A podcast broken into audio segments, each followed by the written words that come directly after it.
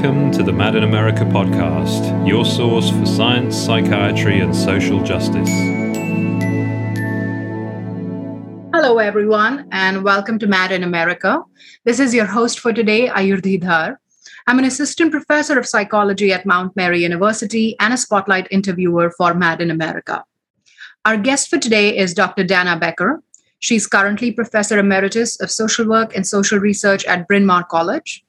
Dr. Becker has also practiced as a psychotherapist for over three decades. She's the author of numerous books and articles, and her interests range from criticisms of concepts of stress and positive psychology to medicalization of female suffering via the PTSD diagnosis and earlier the borderline diagnosis. We will talk about this and a lot more. Dr. Becker, welcome to MAD in America. Oh, thanks very much. So let's jump into this. Um, now, you have ra- raised concerns about something called therapeutic culture. Could you just briefly tell us what it is um, and what are some of your concerns and criticisms of therapeutic culture? In therapy, in what we call therapeutic culture, which is the culture we're all swimming in, mm-hmm. the air around us is infused with psychological uh, concepts, values, and institutions predicated on those. So um, the idea is that in therapeutic culture, the psyche as is the principal object of our attention. So it's the psychological is seen as a main source of problems in our society, and the health, and I put in quotes, of our psyches seem to be an ultimate goal. So these shared assumptions about the psyche and its importance and the importance of the self um, shape our values they shape our behaviors and even institutions. So a major critique then is that this emphasis on the psyche and the self really makes the world less visible makes the problems of society, the structural problems, the institutional problems less visible to us. And because I have done a lot of work looking at uh, sort of how individualism shapes our psychological culture or the therapeutic culture, I think we have to go back historically and consider that our American reliance on ideas about individualism really also shape therapeutic culture. Okay, so um, my next question would be: You're also a psychotherapist. So how do you how do you bring this consciousness into your work with your patients or your clients? So how do you do that? How does that affect your work? What I believe is that we have to bring context to into therapy. We have to bring social context into therapy, but we also can't stop in the therapy room. We have to understand that a 45 minute session does not a world make. That if, for instance, women whose problems have long been medicalized see their own problems as medical problems to be resolved. And if we or somebody like me as a therapist doesn't see all problems that way that that's a perspective that i have to bring. It doesn't mean that if somebody suffers from clinical depression you know we're not going to help them to get medication for that. But it's also true that as a family therapist and a person who's worked a lot with women I'm going to be asking about not only the family context, the marriage, all of, or the relationship, all of that, but also understanding the client's uh, perspective on the world mm-hmm. and um, and on gender and how as you know if i see women how women see themselves and i have to tell you that it's very interesting for me to have spanned several decades doing this work. Because when I started out, nobody ever came in saying something like, quote, I'm bipolar, mm-hmm. right? Uh, you'd never hear that. That was unknown and nobody was doing self diagnosis. You know, as I continued to work, women would come in and say things to me like, My mother thinks that I'm bipolar. So I don't even like people calling themselves a diagnosis. You know, they don't say, I have bipolar disorder. These days it's I'm this and mm-hmm. I'm that. Um, so when I would ask, you know, the origins of the mother's belief or the client's belief about why you know this diagnosis seemed to suit. Often they'd say to me i remember in the 80s there was a, a book called mood swings which i fortunately never read but i i made an attempt not to read. And um, some clients and their parents or their partners would read these things and immediately say, oh, if you're angry this day and angrier this day than the last day, you know, that must mean you have mood swings and that means you're bipolar. So for me as a therapist, to use this as an example, to unpack this is to find out what that means in terms of the context in which those ideas arose. Mm-hmm. So what's going on there sometimes the woman, woman is feeling justifiably angry, but her partner or her parents are saying there's something wrong with that essentially. And why are you, you know, and you're angry, and that means you have mood swings, and that means you have a diagnosis. And this is how emotion gets medicalized. That doesn't mean there is no such thing as bipolar disorder. I'm not saying that. I, you know, people are always criticized when you take a position like this. It's not as extreme as people assume, you know. And when you're a therapist, you have to you have to delve deeply enough to understand the context of what the client is bringing. So I think what you're referring to. Um, often we have especially at Mad in America, we address some criticisms of psychiatry, but what you're talking about is a larger societal, cultural yes. narrative that exists, and it changes yes. our self-definition. Yes, I have students who um, who would come in saying something similar that I am this, and I have a therapist, and she won't give me a diagnosis, but I know I am this. That's right. You know? I mean, there are other concepts too that are just right. they're equally important that are not that are diagnostic in a certain way for the therapist because I, would have clients coming in saying, for instance, um, oh, I'm feeling really terrible this week. I'm having a pity party. Mm-hmm. Now, I'm really interested, you know, just for myself in unpacking ideas like this. Where do women get the idea that when they're sad or upset about something that's going on, that they're being self pitying and the pity party aspect is really denigrating, mm-hmm. you know? So for a therapist not to be inquisitive or curious about that is really problematic to me because if I understand something about um, some forms of, of gender socialization, then that woman bringing that idea to me is bringing a whole world of gendered associations. So let me ask you this: these psychologized narratives, right? Uh, uh, or therapeutic narratives that right. take issues of power and psychologize them. Right. Why do you think they've become so powerful and so pervasive? Like, is it is it a matter of who does it benefit? Well, we won't get into the sort of history of the psychological professions, but there has been, you know, there certainly is um, benefit for the psychological professions, which have proliferated over the decades. There is benefit in the medicalization of human problems. There's no question about that. You know, back in the day when the Diagnostic and Statistical Manual first came out, number one, it was probably less than an inch thick. You know, now it's, you know, it's so bloated mm-hmm. that, you know, anything can be called a psychological problem. Mm-hmm. And so the, the, the professions have benefited greatly and the number of psychological professions have proliferated. So now you have professional counseling and you have, and social work, which used to be a different kind of profession. The other part of it comes, I think, I think has a lot to do with the gendered nature of ideas about emotion because women have always been the, the primary candidates for psychotherapy, for self help books, for all kinds of psychological advice. And when Oprah came along and some others, you know, it became more popular to consider talking about problems that had been more um, deeply hidden, or at least hidden from public view.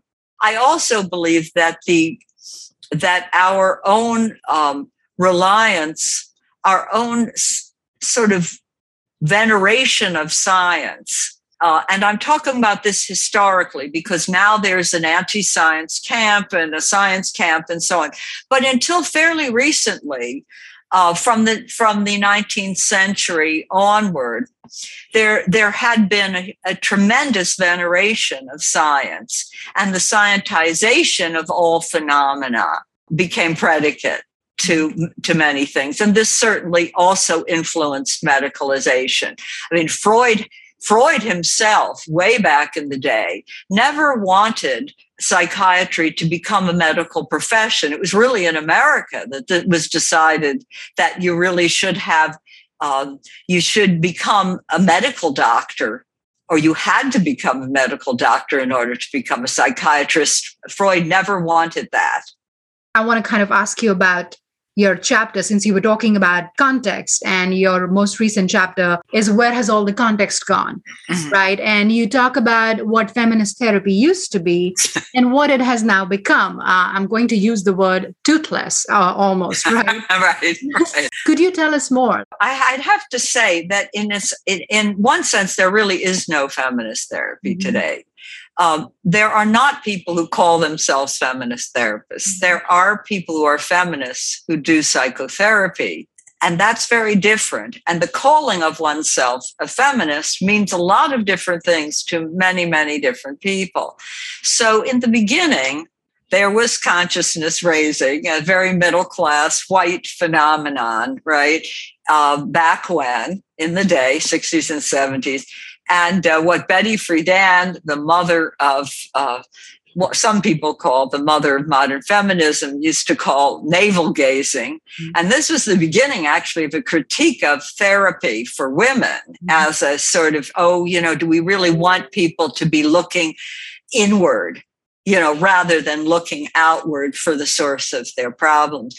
Fairly quickly on, the ideas that consciousness raising did bring to therapy, which was the idea of bringing the social context into the into the therapy room and achieve helping women to achieve greater activism outside the therapy room. Mm-hmm. That quickly became subsumed as professionalization uh, really took over. So it was a fairly short uh, you know dynamic period.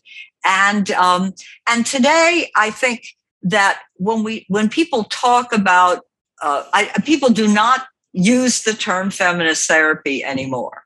But what i have argued in the um, and what i've seen out in the field actually too and what i've argued in this chapter is that um, for women uh, trauma has become the sort of watchword trauma and and women you know have become a kind of bundle that i think a lot of therapists who consider themselves feminist would see together mm-hmm. so let's figure out how you've been traumatized now in some ways one could say, just as one can say that the therapeutic culture does confer some benefits on people, um, to talk about trau- traumatic events has become destigmatized or much more de- destigmatized. So have psychological problems. And this is very helpful to many people. Even back to just to the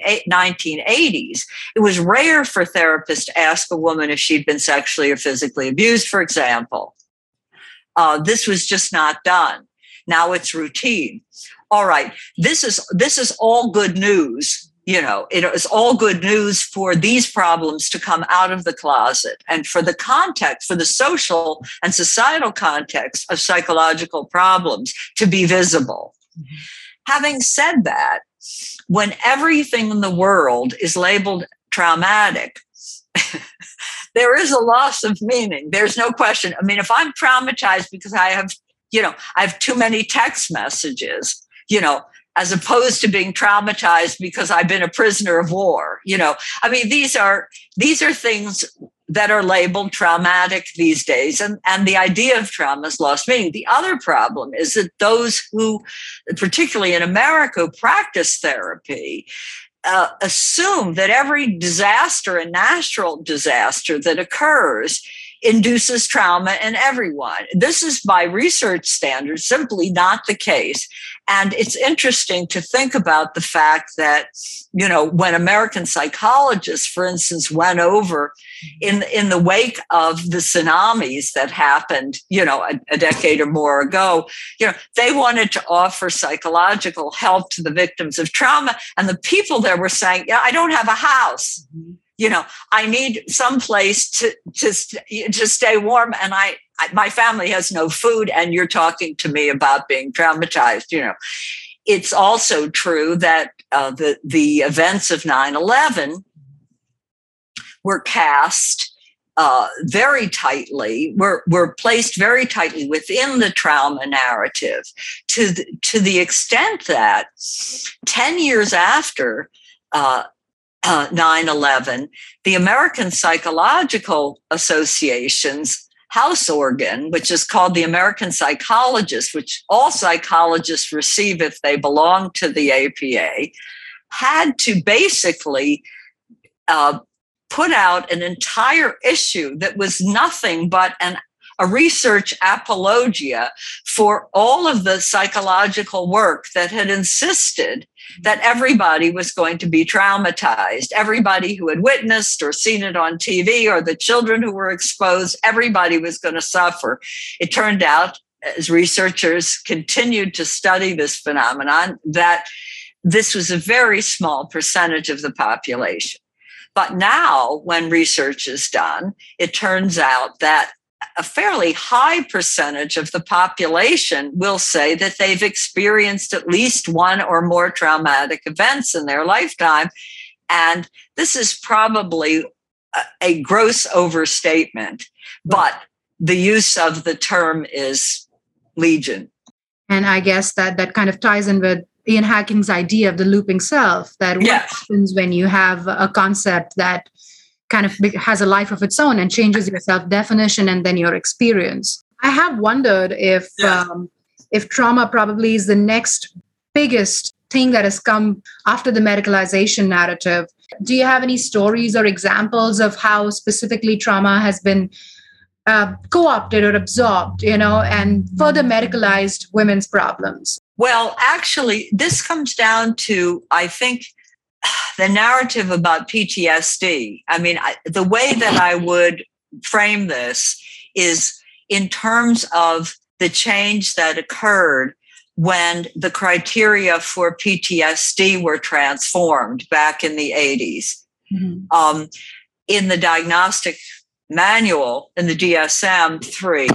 So, um, initially, events that were causative of PTSD had to be considered outside the realm of human experience. Many, many feminists agitated for these criteria to be broadened so that women whose experience of sexual, physical, and physical abuse and other forms of abuse would then be able to be included and that PTSD diagnosis could be applied to them. Now, initially, I have to say to you, I was really taken with this because I was studying the borderline diagnosis, which I can't, I could not abide and still can't at the time, and felt, well, you know, PTSD is the only diagnosis, it was at the time, the only diagnosis that had actual external situational causes.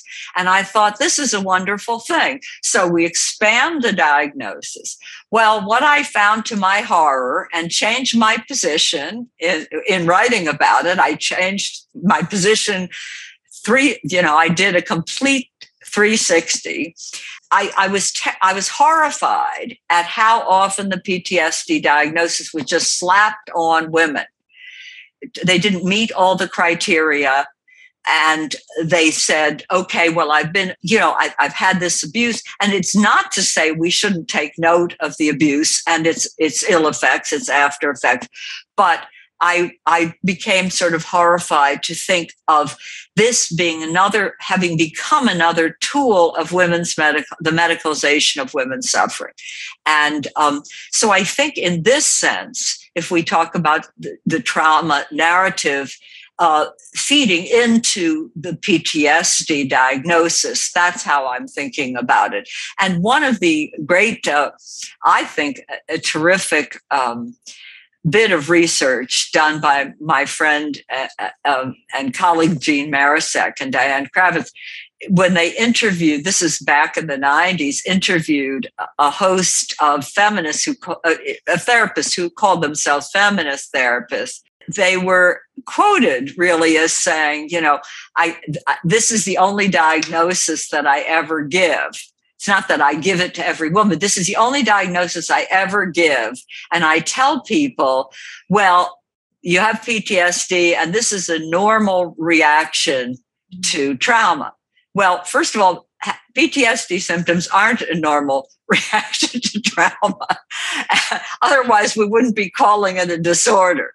So, this also worried many of us. And I think came along uh, after PTSD as a diagnosis had been much broadened, and the tent became larger and larger and included more and more and more women. To add to that, uh, another problem is well, first of all, PTSD being a normal reaction to trauma just doesn't kind of translate when we look at other places in the world. No, culturally, it's right, just exactly. absolutely terrible. Yeah. And the second issue is the the we necessitate that verbalization, the talking about it has to be the only way to deal with to process trauma.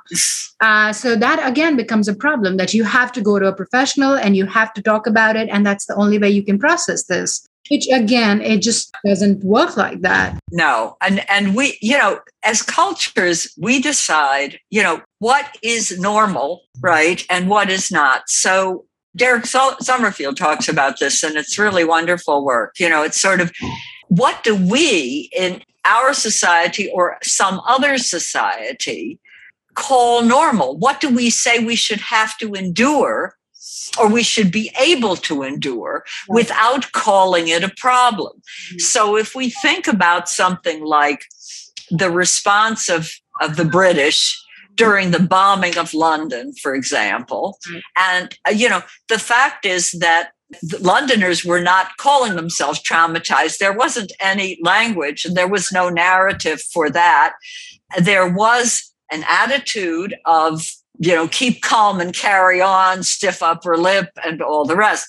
Now, if people, of course, were suffering horribly, then there was no real way to cope with that, even in war. I mean, shell shock was considered humili- a humiliation for soldiers. All of this was terrible. And yet, it was so different from our 9 11 re- response. It's very interesting. Probably the same percentage of people were utterly traumatized and very disturbed by the bombings in London as as were disturbed in Manhattan, you know, on, on the day of, of 9-11.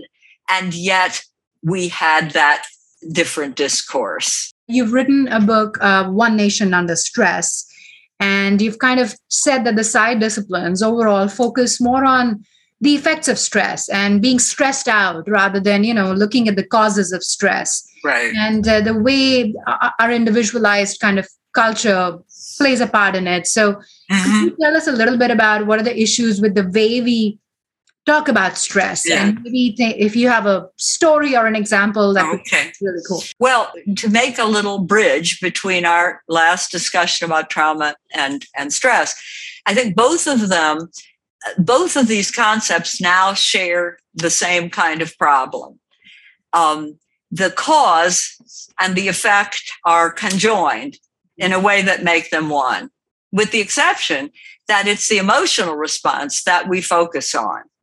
So the thing that stresses you out, the stressor, and your reaction to it are both stresses. They're stress. they're both but what we focus on is the emotional the feeling of being stressed. I talk a lot in that book about this this sort of crazy concept american idea of balance right? Okay. for instance say that you are a working mother. I'll, I'll use mothers because women this is women are targeted for this stress discussion discourse. But you know so you're a working woman you may be uh, working shift work you know you may not be well paid or you might be a professional woman okay so this this this discourse of balance applies to everybody equally even though the the stressors are quite different you know the profession the woman who's the ceo who can have a nanny is not in the same position as the woman who find, finds out that she's working a crazy shift. This week and she had no notice and can't get any child care. But what we're supposed, but there's a middle class idea about balance that's supposed to apply to everybody. And that is that we're supposed to achieve a sort of balance between what we're doing out there, what we're doing in the family, and that uh, we're supposed to take really good care of ourselves no matter what the outer stressors are, what the context of our lives are. And therefore, if we can do that, we won't be stressed out and we'll, we won't be angry and we'll be able to take care of all the people we have to take care of. And I think that this promotes and really it supports the the feminization of care. Well, when I say feminization of care, I shouldn't really call it that. It's been care has been women's province in this country for you know as long as uh, any of us can remember in historical time, particularly uh, since when industrialization came to America, really. So uh, women bourgeois women, middle class women were to stay home while men went to the office. They were no longer full partners on the farm. They were no longer just taking uh, a share of the work and everybody, children, partners, women themselves taking equal share in the work. It became women's province to care for the family, for the children, to take care. As women, as middle class women, particularly flooded into the workplace in the 1980s and beyond, the expectation of care did not change. But now the expectation of balance has become another weight on the shoulders of women. You know, well, I can I can use myself as an example. I can tell you, I never called myself stressed out the entire time. I had no money. I was a single parent. I was doing my doctorate one course at a time and taking care of my son, a dog, the school turtle, everything else. And um, and uh, I I I that's when the uh, superwoman narrative was in vogue and my expectation was that i do everything perfectly. So from that from that era in the middle class life we went on to this idea about balance and juggling that we should be able to juggle multiple things. If we can't if something drops it's our fault we blame ourselves. And we should we should indulge in um, we should buy more commodities that will help us you know and of course if you're poor and if you're you can't afford to take the time have the money or have the support necessarily to do the kind of caretaking things that middle class culture tells us we should do that's where the narrative of self-care enters and uh, right. the same thing that self-care right. is so important and i have to kind yeah. of break that for my students very often like you know mm-hmm. candles in a bath are not going to solve problems that emerge from poverty and you know but when we call it stress we then flatten you know that you're quite right i mean I, I what you're saying is exactly what i've been saying and it's so true you know uh, but the idea of stress kind of flattens this out. If we say we're stressed, we can say, oh, this is a problem. It's my problem to solve also. So, would I be right in saying that stress is one way to kind of individualize this, and then the diagnosis from borderline to PTSD are more more specific ways uh, to individualize certain bigger problems around us? Would that be accurate? Well, I think that I don't want to put the borderline diagnosis sort of in the stress bucket necessarily. So many of the women who are diagnosed borderline now are women who have suffered, you know, the extremes of abuse of all kinds, neglect and invalidation. So uh, it, it's, you know, I, I don't want to sort of throw that into to the stress bucket.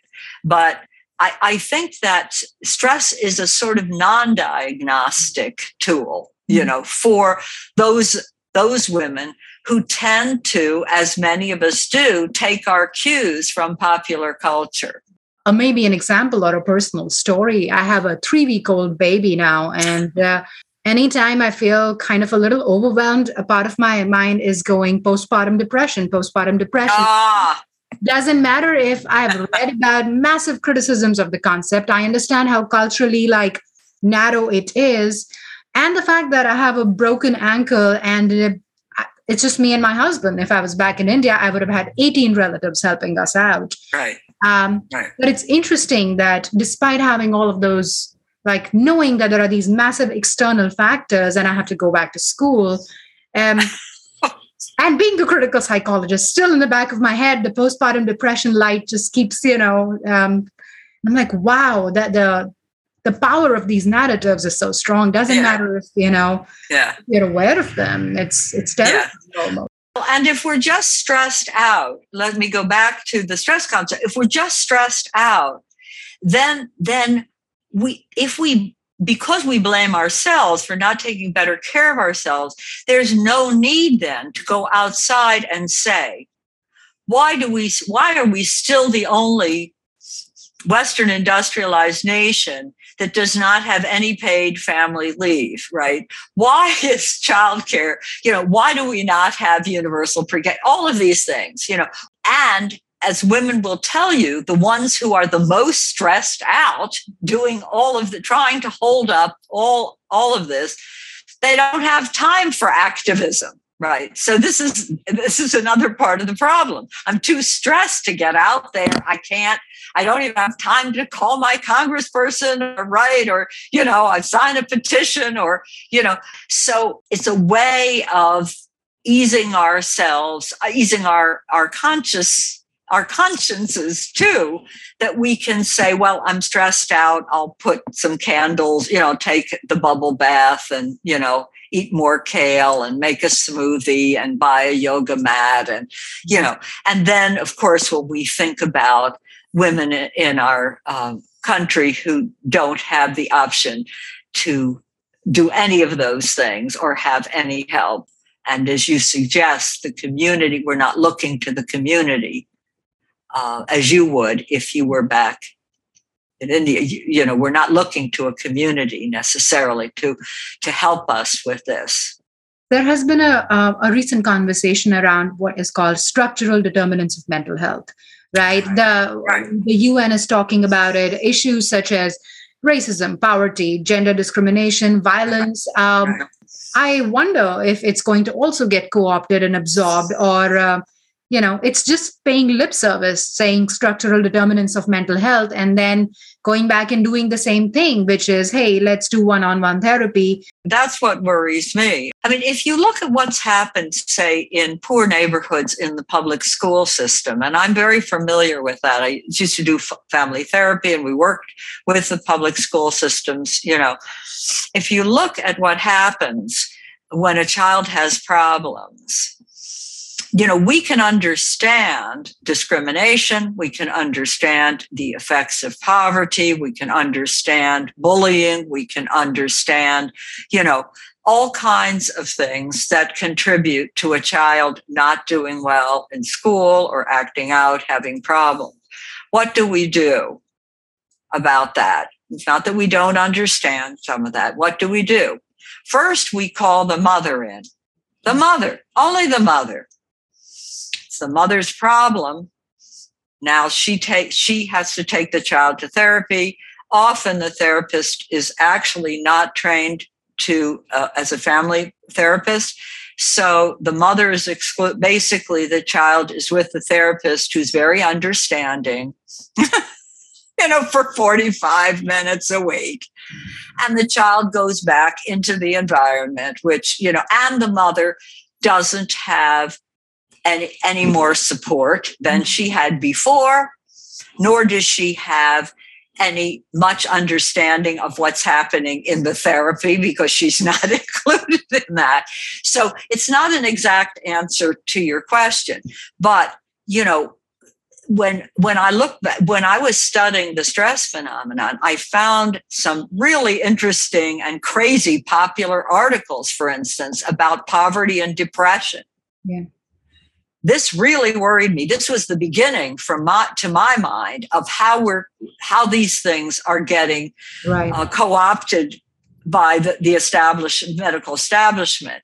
You know let's treat the depression right? So many people who are poor or depressed how do we you know this becomes the same problem as the trauma and stress problems. You get this sort of external cause becomes shunted aside for the emotional after effects of it. And it's so much easier to deal with the effects. I mean, to deal with discrimination, to deal with poverty and racism, to deal to deal with um, differences in uh, tax dollars going to schools in poor neighborhoods as opposed to affluent neighborhoods and all. You know, we don't have to deal with that you know it creates a perfect uh, environment mm-hmm. for us to individualize these problems and it really is a worry um, despite the fact that there's really good work going on since we're talking about um, kind of being able to ignore larger systemic issues and focusing on only one thing i'm going to ask you about um, positive psychology right, right. right? And you have uh, said that there are certain issues with what positive psychology says, eh, you know, at least in a simplified form. Could you tell us, like, what what is it that you've talked about in, you know, problematizing positive psychology and things that it talks about?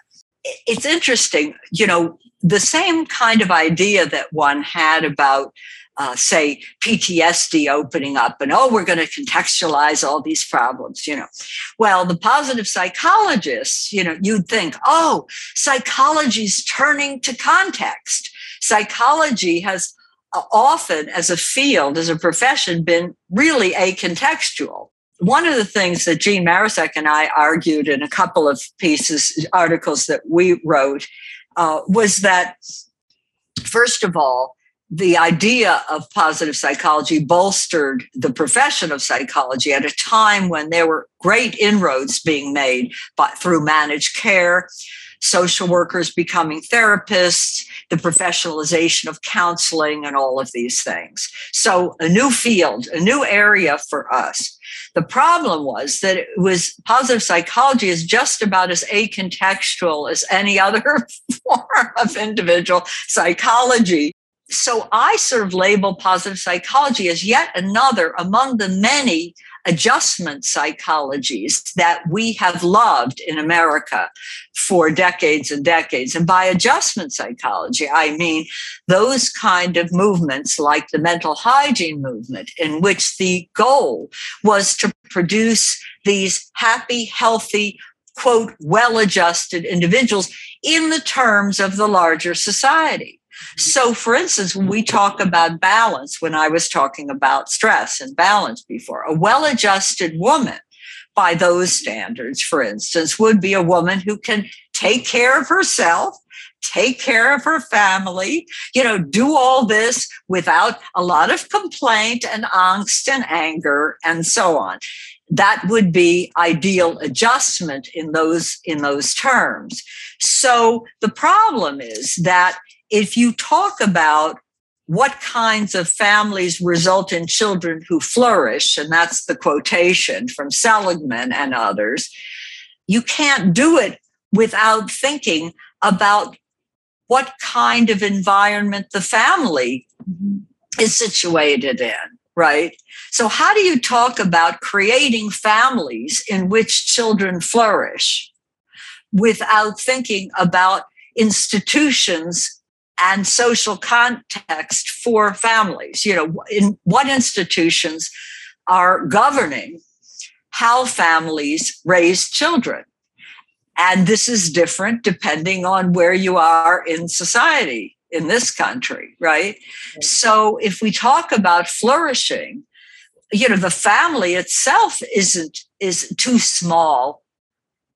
The nuclear family is much too small an environment to look at. And those of us who've done, I, I've been trained in multi and trained therapists in multidimensional family therapy, which is a model that looks at the much larger, broader context of families and also attempts to make those connections and help families make those connections with those broader institutions. Otherwise, we can't focus on simply the dynamics of a family and then say we're going to help that family to create well being among children. Another example, of course, Martin Seligman had a huge contract with the United States government to bring positive psychology to the military. So say that you so you have a soldier who's going off to war, who's going to he's afraid of being killed, who's going to have to presumably kill other people and see maiming and watch other people die um, and you're going to inoculate them somehow with positive psychology against these horrors. We're not going to talk about war mm-hmm. and the phenomenon of war and what it brings. We're not even going to talk about mass male socialization mm-hmm. and how we create warriors, right? Gen- the gendered creation of warriors. We're not going to talk about any of that. We're just going to train people in how to be more resilient. One of the things that I came upon in reading some a lot in this area when I was writing the book on stress was this concept of moral injury, mm-hmm. which is another sort of inter- internalization of a problem that is much larger. When the military talks about moral injury, it's individualizing a problem that's created because there is the existence of war and because of political decisions that are made to create warlike conditions. Um, so we're then saying that we've caused, are we saying the soldier has caused a moral injury? I'm interested in this because we don't talk about that. We don't talk about soldiers creating moral injury in others. We talk about the moral injury t- somehow to them. And I think that anything that uses the medicalized language of injury, if we're talking about health and injury, then we're into the land of trauma again. Our entire discussion, in many ways, just curves in upon itself. All right. That kind of closes our interview. Thank you so much. Oh, you're welcome. Thank you for listening to the Mad in America podcast. Visit madinamerica.com for more news, views, and updates.